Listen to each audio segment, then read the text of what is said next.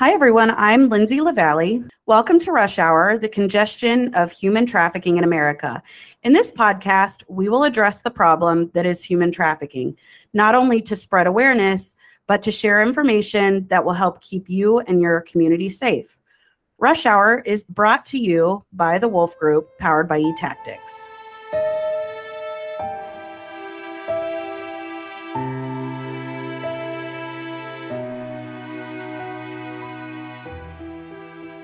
Well, thanks, Bill, for joining this morning. I really appreciate it. And um, how are things going in your world? I know you've been working a lot internationally lately. So, what's new?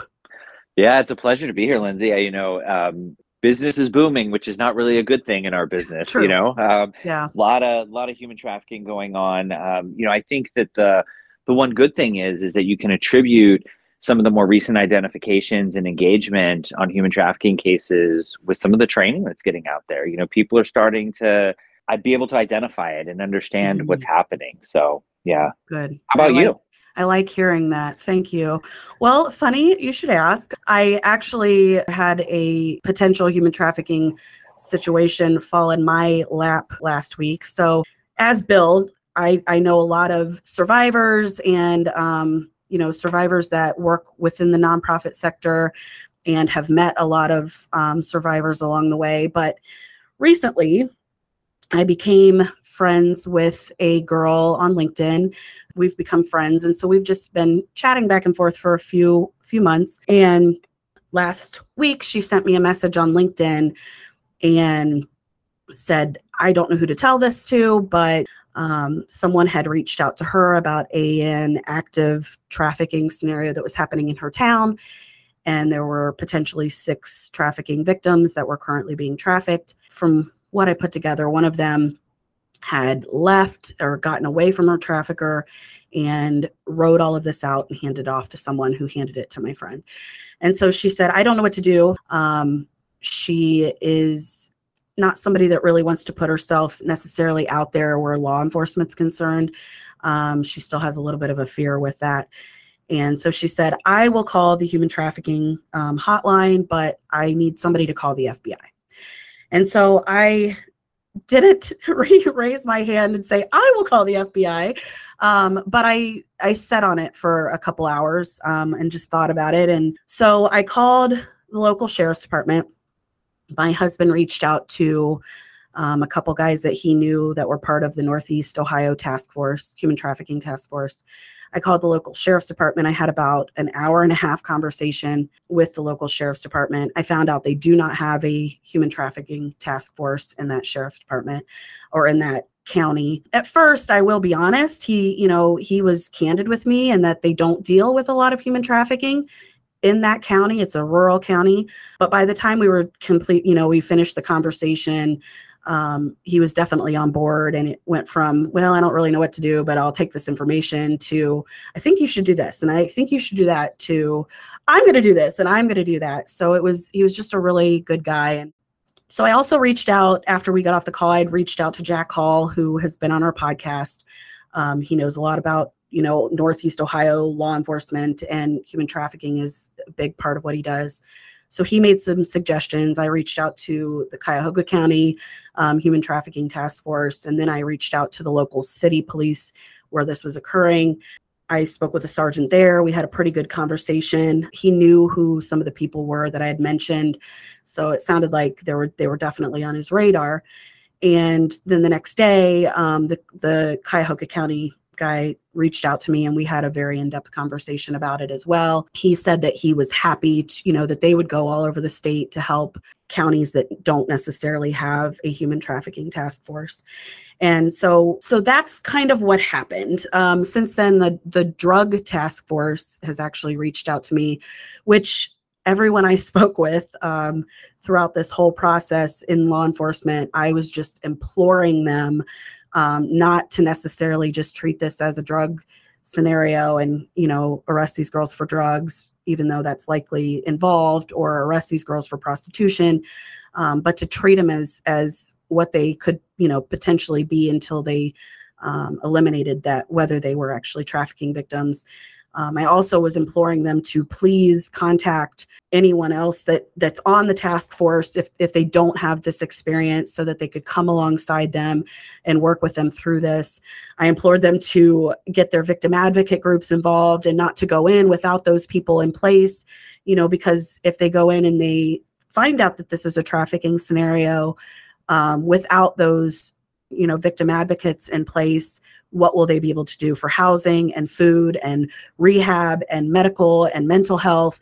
You know they need all of those resources if these girls are being trafficked um, if they are going to have success with you know removing them from this trafficking situation.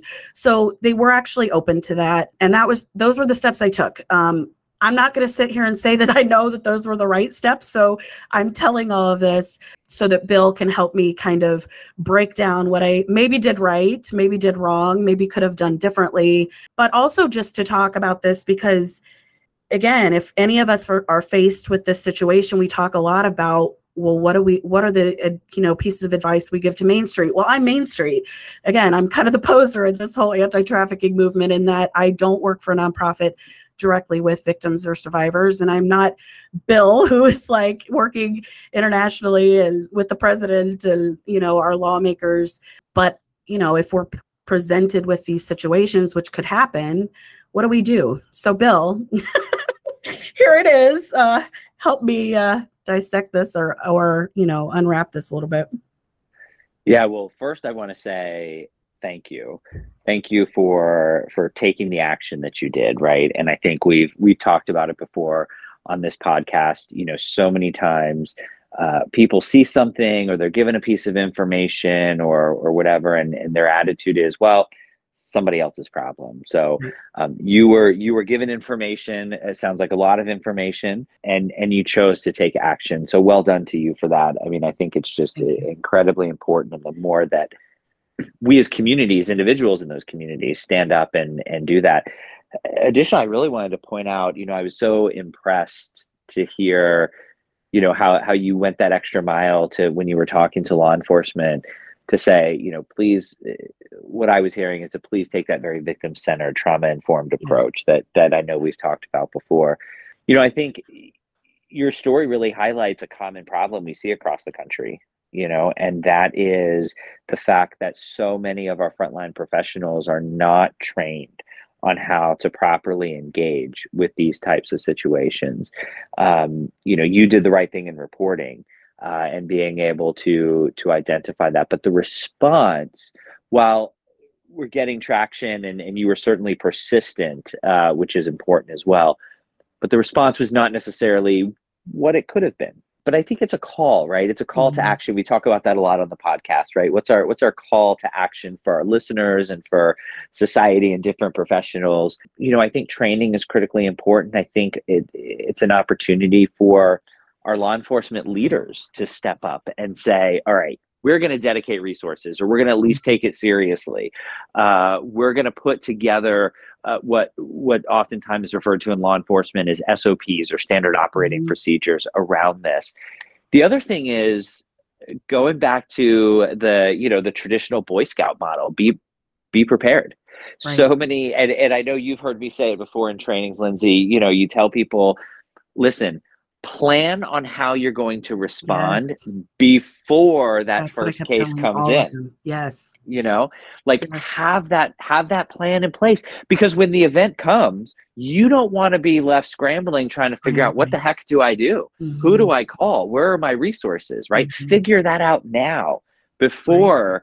Lindsay calls you and tells you, hey, there's some trafficking going on in your right. jurisdiction. And you need to respond to it, right? right so i think that's that's really really important and i think that's something that uh, all of us play a role in right is to encourage our law enforcement uh, to encourage our law enforcement leaders to take this seriously. And i'm not saying that every police department across uh, america has to stand up a human trafficking unit because that's not an effective use of resources. right, for sure. But what they can do is put a plan in place mm-hmm. that says if we identify it here's what we're going to do. Mm-hmm. They can put a plan in place that says, we're going to make sure all of our officers have a baseline training on identification and victim centered trauma informed response. right? Those are very real action items that every law enforcement agency, whether it's a, a, a police department of two in a small mm-hmm. town, up to you know the the NYPD that has tens of thousands, you right. know, uh, of, of, officers, right? So yeah, um, so that that's really where we need to be, and I think your story uh, really highlights that, you know, in an unfortunate way. And mm-hmm. and again, I think you know, I, I'm hoping that they still get some of that response that some things are maybe working behind the scenes that we don't know, which oftentimes does happen sure. in law enforcement. Yep. Um, and and we can be hopeful for that, but I think generally speaking, we we this is a call to really kind of shift the way that we look at this issue from the criminal justice perspective.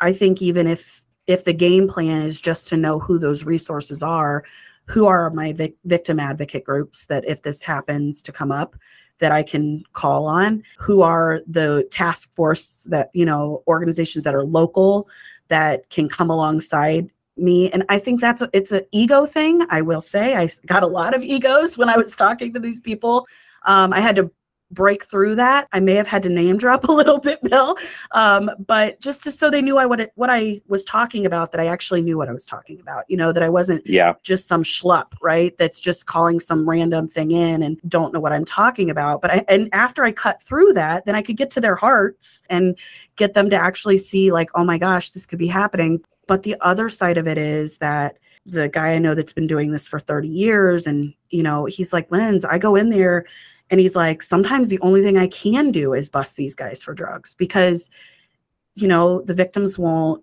won't say that they're being victimized because they're scared because they're addicted to drugs. This is their supplier. This is their house. This is their you know room and board and food. And you know this is their livelihood. So if if i arrest these this guy that traffics them or girl or whatever that traffics them they're going to lose all of that. So they don't report. And so you know a lot of times all they can get a, get them on are drugs. But i mean what are your thoughts? And bill you've been there right? You have done this job. You you very well could have been the person that answered that phone call or been the person that called me back in this scenario that could have literally been you it likely was you in some situations in your past so i mean what's some advice for law enforcement so i think that you raise a really good point you know i just want to kind of highlight that that you know, in certain scenarios, law enforcement says, and to some extent, it's a very valid argument that I just need to do something, right? And if that mm-hmm. something to get them out of that situation is to an effect an arrest at that point, then and and you'll even hear the argument, isn't that better that I'm putting them at least into a safe place, i.e. jail, than to, you know, be out being exploited or exposed mm-hmm. to drugs, et cetera, right? Mm-hmm. And so, really, this is an issue that we're we're really grappling with all over the country right now. Sure. It's a very difficult issue to really talk about. And I just want to be not to be overly repetitive, mm-hmm. but I think that one of the solutions is what we were talking about earlier, and that is if we have a plan in place. And so what I mean by that is is I do not in any sense advocate for victims of trafficking being arrested. Let me just make that very clear. Same. But there are circumstances where they may end up in jail mm-hmm. um, because are they technically violating the law when they're in possession of drugs? Mm-hmm. Yes, they are, right? Mm-hmm. Are there scenarios where there aren't resources available at two o'clock in the morning? Right. Yes, there are, right? But what we need to be doing is we need to make sure that there is a plan for follow through through follow up. Mm-hmm. You know, you mentioned, you know, I could have been that detective, right? And many times I was back mm-hmm. in my law enforcement days. But one of the things that we did to safeguard against this is um, we went in, and so uh, I worked for the police department, and our um, our sheriff's department ran the jails. And we went in and we we trained the sheriff's deputies on what to look for. Yeah. And so when somebody would come in, they would do what they call uh, a classification interview. So they'd interview them to see it's very common across the country. You know, you interview them to see if they're at risk for uh, you know self harm if mm-hmm. they're involved in gangs you know do they need to be kept separate you know mm-hmm. uh, from from other populations while they're there Well, they ended up adding questions that would look for indicators of trafficking. Uh, and so there were many times that I would get a phone call um, or an email saying, hey, this individual was brought in last night on a possession of, you know, a narcotics charge but there's indicators of trafficking. Will you come in and interview that person?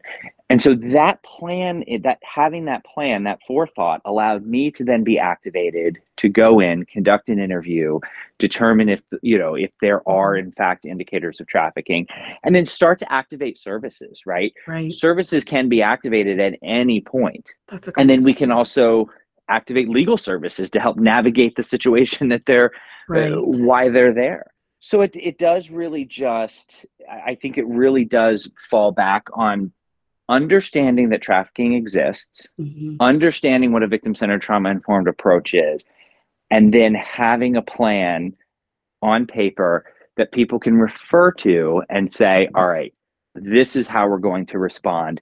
Not if it happens in our jurisdiction, but when it happens. 100% when. Yep. Yeah because I mean, my husband and I talk about this all the time, but he's like, Lindsay, the more we learn about this, the more you talk about this, the more he's like, doesn't it make you think like, who do I know that was one of three things a victim, a trafficker, or somebody that's paid for sex? He's like, we likely all know someone that falls into one of those three categories. And I'm like, yes, you know, like you're right. Like we know people all over from all different walks of life, from all different backgrounds. And it is a very valid possibility that we likely know somebody that's that is one of those three things. And because it's happening so often. I mean, I've told in the past that I'm from a town of 300 people. That's not a joke. We didn't have a stoplight. Like as rural as it could be, and one of the girls that I grew up with, have known since I was a toddler, her daughter was, you know, was being trafficked. I mean, she didn't end up getting trafficked, but it was to the point that the FBI was called in and intervened and and you know, it was a trafficking situation. And that happened in that teeny tiny little town. Like it's happening. Um, luckily she was savvy. She knew to call the FBI. She she did that. She didn't even call 911. She called the FBI immediately. But it is happening. And and and you know that I I I love your husband. I have a great deal of respect for him, and he is a hundred percent accurate here, right? And sometimes, you know, it's it's the people that we know, but it's also people that we never expect either, right? That, it's yes, people that. like you know, like yes. if, if people are following the the Andrew Tate case right yes. now, or just this week there was a, a, an arrest, an announcement of an arrest made with Eric Johnson, who was a former NFL player. NFL, uh, I saw that. Who yes. was who was arrested for trafficking. Yes. The, the, reality that it is happening on such a large scale should yep. really be a sign, be a signal to all of us to say, again, not if, but when it happens in our jurisdiction. That's it. Because it that's what I I've said this before. I sound like a broken record, but it doesn't get to 150.2 billion dollars because nobody's involved.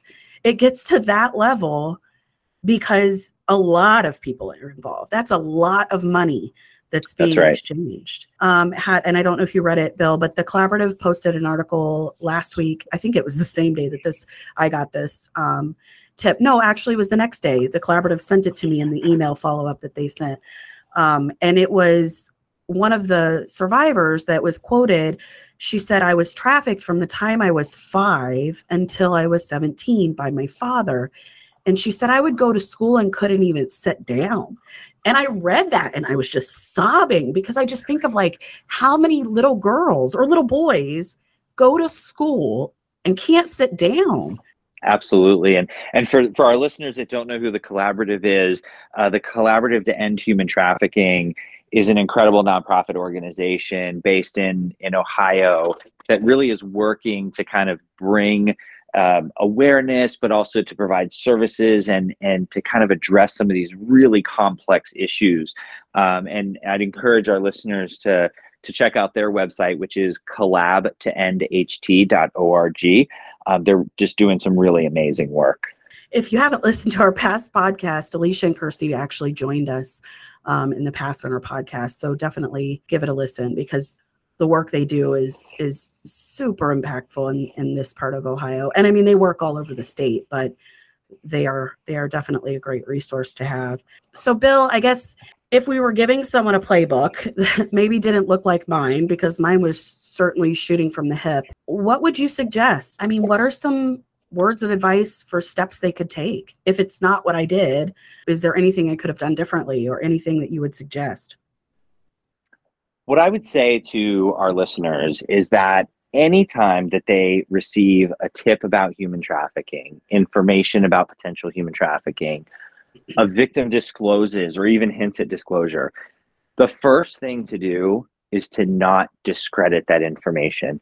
Oftentimes we have a tendency to say, mm-hmm. well, I don't really know if that's true, or that seems too salacious to be accurate. So I'm just going to dismiss it or I'm not going to do anything about it, right? We've got to believe survivors. We've got to believe that these things are happening. The second step is to take action. So you've got to report it to somebody. Mm-hmm. Now, every time we report, we're not going to always get the reaction that uh, that we hope to get out of that, right? Yes. Um, but we have to we have to recognize that as well. Yes. We have to recognize that that is something that is probably going to happen. But when we report, we are at least creating a record of some mm-hmm. sort. So there were oftentimes investigations that I worked where a lot of my job was really going back and piecing together what had happened and and being able to at least even if other agencies weren't identifying as a human trafficking situation, it was helpful to at least go find those reports. Mm-hmm to be able to put a timeline together. So I think definitely report, and I would encourage people to follow up with those reports. So you can definitely call the the National Human Trafficking Hotline, which is always important uh, because again, that creates a record, it creates a report of what is actually out there. So it's okay to follow up with those that we filed reports with to say, was there action taken to really kind of push, just like you did, mm-hmm. Lindsay, to kind of say, all right, I didn't get anywhere here. Let me try going here. Let me try going there mm-hmm. until you until you get that response that you really want. So would that I, be I your think, your advice to me? Should I call them back and see what's going on with it? I think so. Now don't be surprised if they say, well, it's part of an active investigation. Sure. Now we can't tell you. That's 100%. Right. But at least you know it's part of an active investigation, mm-hmm. right? So so that I think is at least reassuring that something is being done. Yeah. Yeah, I think that's a great point. I want to restate what you said it, when you said, and you did restate it, but I want to restate it again. When you said, if somebody brings you a tip to trust them, because how many trafficking survivors do we hear say the same thing, which is, I said something to somebody, but they didn't believe me. Our friend Carolyn, who has also been on our podcast, Carolyn said, you know, she was calling saying, my daughter's being trafficked. And, you know, I mean, people just didn't take it seriously or they didn't believe them or or they didn't know what to do so they just didn't do anything you know or uh, whatever that might be. But right. i think that is just the best advice bill is that we have to believe these people. And it is does sound far-fetched. And even my friend who was the survivor literally said when she messaged messaged dan and allison she said i know this sounds crazy. She's like it sounds yep. crazy and when I was talking to all of the different law enforcement officers that I spoke with, I said, guys, I realize this sounds, you know, dis- disjointed and that probably somewhere in the middle of all of this, there is some level of truth. But I said, I want you to take this seriously as a trafficking situation and not just a drug situation. I mean, I, you know me well enough to know that I'm not going to pull punches with people. So right, I told right. them exactly what I thought, and whether they liked it or not, or thought I was just, you know, crazy. I I, I didn't care at that point, but but I, I think that's it. It's like somebody has to believe these people. If nobody believes them, nobody ever gets taken out of these situations. That's right. And and oftentimes, you know, sort of building upon that, right, is that survivors have had experiences where they did try to report to somebody and they didn't believe them right they mm-hmm. didn't take nobody took action and i, I heard i hear that even today I'm from sure. so many survivors that i get to work with you know that will say you know the the first time i encountered somebody the first time i talked to somebody there was no reaction. Yeah, nothing happened. You know, there was there was no they didn't believe me or they didn't mm-hmm. do anything about it. And what happens when we don't believe a survivor, uh, particularly one that is being exploited in the moment, then they that actually helps facilitate the trafficking. 100%. It helps the trafficker. It reinforces the trafficker's message that nobody cares about you. the only person you have to lean on is me, and it creates. It helps create that that independence. Um, so I, I think that's really important to remember you're right. It solidifies exactly what those traffickers are telling their their their right. Victims. Right. Thank you, Bill, for talking through all this with me. I, I can't say that I didn't want to call you immediately as, as all this was going on because I just respect your opinion on things and you understand this more than 90% of people or maybe 99% of people. But uh, no, I was just gonna say I, I, think you give me a little too much credit, uh, but no. you know I definitely appreciate it. There's you know there's there's a lot of uh, amazing professionals out there that do get it, you know, that yes. are working in yes. this space to to try to bring about you know the necessary training, the necessary SOPs, the community awareness and engagement component, yes. right? Um, to what's really happening. So it, it, really does, not to be cliche, but it really does take a village um, mm-hmm. and a village of, of different professionals.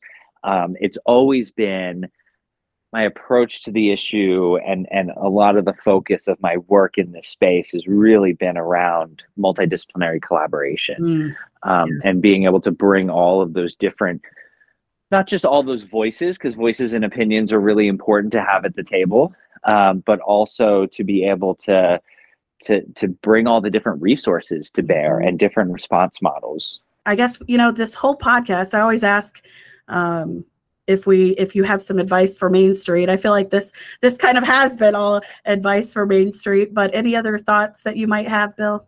No, I think yeah. I mean, really taking to heart what it is. I think the only thing we really didn't touch on was um, you know, really advocating for awareness in the community. I think we we kind of mentioned it throughout, but I think it's an opportunity to engage with incredible nonprofits um, like the Collaborative to End Human Trafficking, but all communities across America uh, can find local organizations to help raise awareness, whether in their faith community, their civic clubs, in their schools. You know, just again, it's really important to have the to keep the conversation going. Yeah, I mean, I I agree, and I think that just just knowing those people, my mom sent me, my mom's you know on the lookout for human traffic, all things human trafficking now. But she was at my nephew's basketball game, and again, we're from rural Ohio, so another rural, rural school, and there was a banner, like a retractable banner stand, um, which you know I'm the sign was in the sign industry, so I nerd out on signs. But she sends me this sign, right, and and she said, and she's like, look at this, and it was in this high school that my nephew was playing basketball, and it was you know a sign about human trafficking and you know some tips and where to call and things like that. And i was like well great. You know some of these little rural towns are actually you know getting it and focusing on some of this. So i was really happy to see that. But i agree. I think just raising awareness in your community is is the most important thing. And again just to go back to that if somebody tells you that they're being exploited or that they're being abused in some way that we have to really take that seriously and um, investigate it. So Bill, as always, thank you. This has been a pleasure. I really appreciate your expertise and for for hearing me out on all this and um, and giving some more advice. Thank you very much. No, and again, kudos to you uh, for for being courageous enough to stand up and take action. Well, thank you. I, I I would give the kudos back to my friend who's the survivor because, you know, she knows where her boundaries are and what she's comfortable with. But I just thank God she felt like she could confide in me in that and um, and you know to all the survivors that are out there doing this work daily. I think it's just amazing. I can't say enough about them. So thank you all for joining us today and for listening and stay safe.